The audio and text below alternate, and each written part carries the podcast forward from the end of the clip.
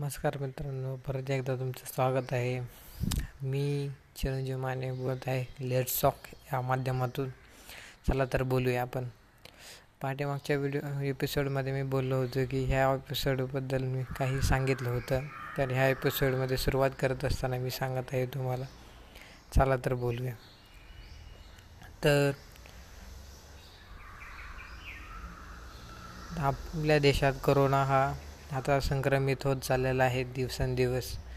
तर आपण आपल्या रोजच्या जीवनात आपण पाहता तर काहीतरी करू इच्छित्या इच्छिणाऱ्या लोकांसाठी आज आपण मी ते बोलणार आहे. तर कोरोनाची सुरुवात चीनच्या वुहांग या शहरातून झालेली आहे.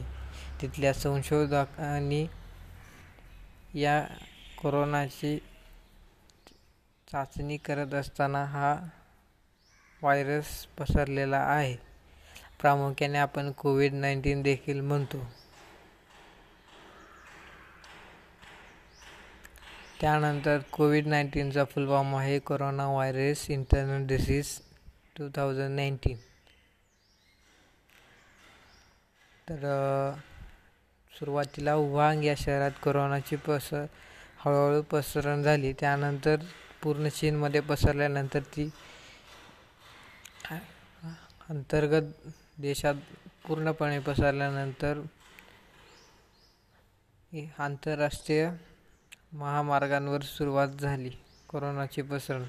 कोरोनाची पसरण सुरू होणे म्हणजेच त्याचे लक्षणं. लक्षणं तर आपल्याला माहीतच आहेत. आणि त्यानंतर ज्यावेळेस बघायचे त्याची लक्षणं तर ताप येणे खोकला येणे डोकेदुखी सर्दी या सारे हे सगळे लक्षणं आपल्याला माहीतच आहेत. तर अजून एक माझा अंदाज आहे की याच्यानी देखील आपल्याला कोरोना होऊ शकतो जी आपली माशी आपण मच्छर आपण बघतो मासे बघतो त्या असतात त्या आपल्या सहसा येतात अंगावर बसतात. तर ती त्या त्यानुसार देखील आपल्याला होऊ शकतो याची काळजी आपण बाळगायची आणि त्यानंतर जर बोलायचं राहिलं तर आपण पुढच्या एपिसोडमध्ये बोलणार आहोत.